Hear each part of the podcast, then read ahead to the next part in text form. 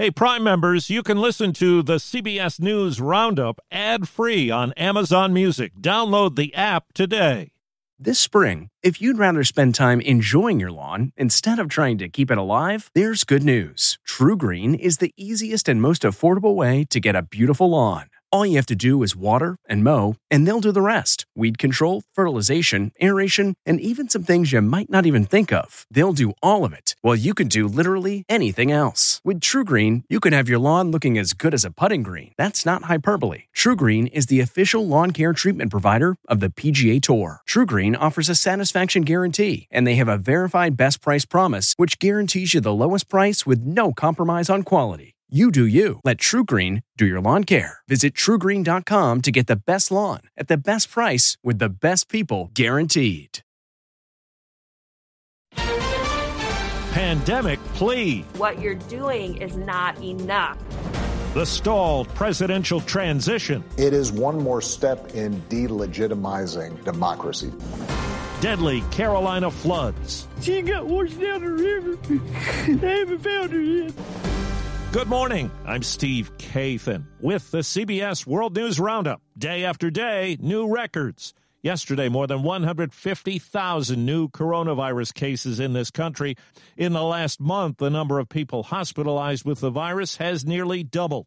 Dr. Anthony Fauci on CBS This Morning. There is community spread right now. People in society infecting others. They don't have symptoms. They don't know they're infected. So we need to pour more testing into the community. CBS's David Begnaud is in Chicago, one of the places where there are calls for people to help stop the spread. Chicago is telling its residents to stay inside. Do not have guests over and cancel your traditional Thanksgiving plans. Dr. Benjamin Singer at Northwestern Memorial Hospital says the number of COVID hospitalizations in Chicago is fast approaching levels they haven't seen since the worst days back in April. The pandemic is real, deadly, and we need strong cooperation within our communities. California is the second state to record more than 1 million coronavirus cases. And in North Dakota, they have just nine ICU beds left statewide. I'm Meg Oliver in New York City, where a second wave of coronavirus is on the brink of crashing down. The citywide positivity rate closing in on the 3% threshold that would trigger a move to remote learning in all public schools.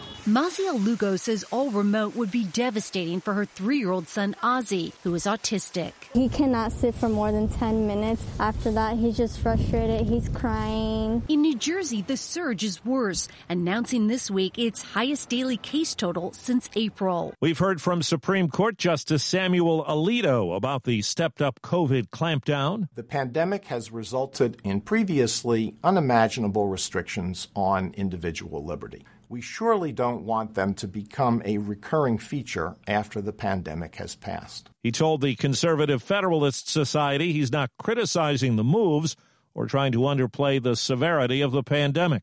Federal health officials have reached a deal with major pharmacies to distribute free COVID vaccine shots once they're available. The goal is to make it just like getting an ordinary flu shot. Well, China is the latest nation to congratulate President elect Joe Biden. CBS News now projects the Democrat has won Arizona to add to his electoral vote total. CBS's Paula Reid says a key man in the new administration was on MSNBC. Ron Klain warned the Trump administration's refusal to cooperate in the transfer of power will soon begin to have real impacts. There are officials inside the Department of Health and Human Services planning a vaccination campaign for the months of February and March when Joe Biden will be president. And so the sooner we can get our transition experts into meetings with the folks who are planning that vaccination campaign, the more seamless the transition. Klain said he was encouraged by the growing number of Republicans who say that Biden should at least get access, including the president's allies like Lindsey Graham and Ted Cruz. You want whoever is going to assume that office to be aware of the significant threats. Some Republicans say the briefing should wait until all the votes are counted or recounted. I'm Cami McCormick. A letter from over 150 former national security officials is warning of risks in the transition delay.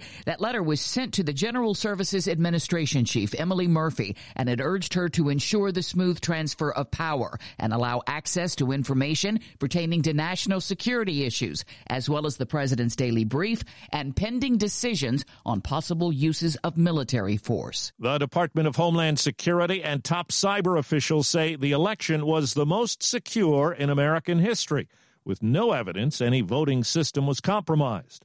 Georgia's voting system manager, Gabriel Sterling, says that truth might not be enough to change some beliefs. There's a swath of voters that'll say those machines cheated. Those machines miscounted. Somebody hacked them. Former President Obama tells CBS News the Trump administration's reluctance to accept defeat is cause for concern. I'm more troubled by Republican officials who clearly know better, are going along with this, are humoring him in this fashion. It is one more step in delegitimizing not just the incoming Biden administration, but democracy. He'll be on CBS's Sunday morning and 60 Minutes.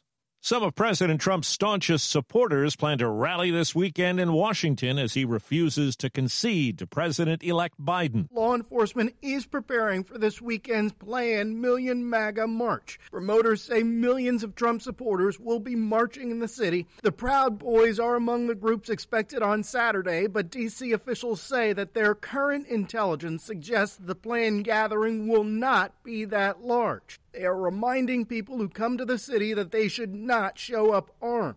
Jeff Pegues, CBS News, Washington. Well, the flood damage is bad in parts of North Carolina. At least four people are dead. Dozens were rescued from high water. Melissa Fry says several people, including her sister in law, were washed away when floodwater raged through a campground. I'm feeling lost because I'm sitting here praying to God that she's okay and that she's caught on to something and that they'll find her. At least one death in Florida is linked to Tropical Storm Eta, which caused flooding in the Tampa area. President Trump has signed an executive order that will ban Americans from investing in Chinese firms that are owned or linked to the country's military. China says the move is unjustified. There's a lot more at stake in the planned second launch of astronauts on a SpaceX rocket. This is the first operational flight for the SpaceX Crew Dragon after a successful test flight that started in May. Commander Mike Hopkins says the first crew told his that the real thing was just like the simulator. But then they give you some of these other little details of the noises that, that they heard during various phases in flight or the vibrations. In other words, everyone is learning his or her way around a new spacecraft. The Cape forecast 70% favorable for tomorrow night's launch. Peter King, CBS News, Orlando. A 100 year old survivor of the Nazi Holocaust is telling his harrowing story. The miracle isn't just that Eddie Jaku survived Auschwitz and a Nazi death march and years hiding in a cave eating snails and slugs. It's that he's called his book The Happiest Man on Earth. I promised myself if I make it, I'd be the happiest man on earth. And what is happiness to him? I will be helpful, I'll be kind, I will do everything what the German didn't do to me. And that is my victory. Eddie Jaku also refuses to hate, perhaps the ultimate victory. Vicki Barker, CBS News, London. It turns out the lawyer who ensured the just deceased white supremacist Tom Metzger made payments for his role in the killing of an Ethiopian man in the U.S. in 1988 adopted the murdered man's son. That child is now an adult airline pilot. The roundup is produced by Paul Ferry. I'm Steve Kathan, CBS News. If you like CBS News Roundup, you can listen early and ad-free right now by joining Wondery Plus in the Wondery app or on Apple Podcasts. Prime members can listen ad-free on Amazon Music. Before you go, tell us about yourself by filling out a short survey at wondery.com/survey. Hi, this is Jill Schlesinger, CBS News business analyst, certified financial planner, and host of the Money Watch podcast. This is the show where your money is not scary. It is a show that's all about you. It's your questions that make it possible for me to provide unconventional and entertaining insights on your money, and maybe more importantly, on your life. Follow Money Watch wherever you get your podcasts. You can listen ad free on the Amazon Music or Wondery app. The Hargan women seemed to have it all. We were blessed. My mom was amazing. But detectives would soon discover inside the house there were the bodies of two women. A story of betrayal you would struggle to believe if it wasn't true. I am just praying to God this is a sick joke. From 48 Hours, this is Blood is Thicker The Hargan Family Killings. Listen to Blood is Thicker The Hargan Family Killings early and ad free on the 48 Hours Plus subscription on Apple Podcasts.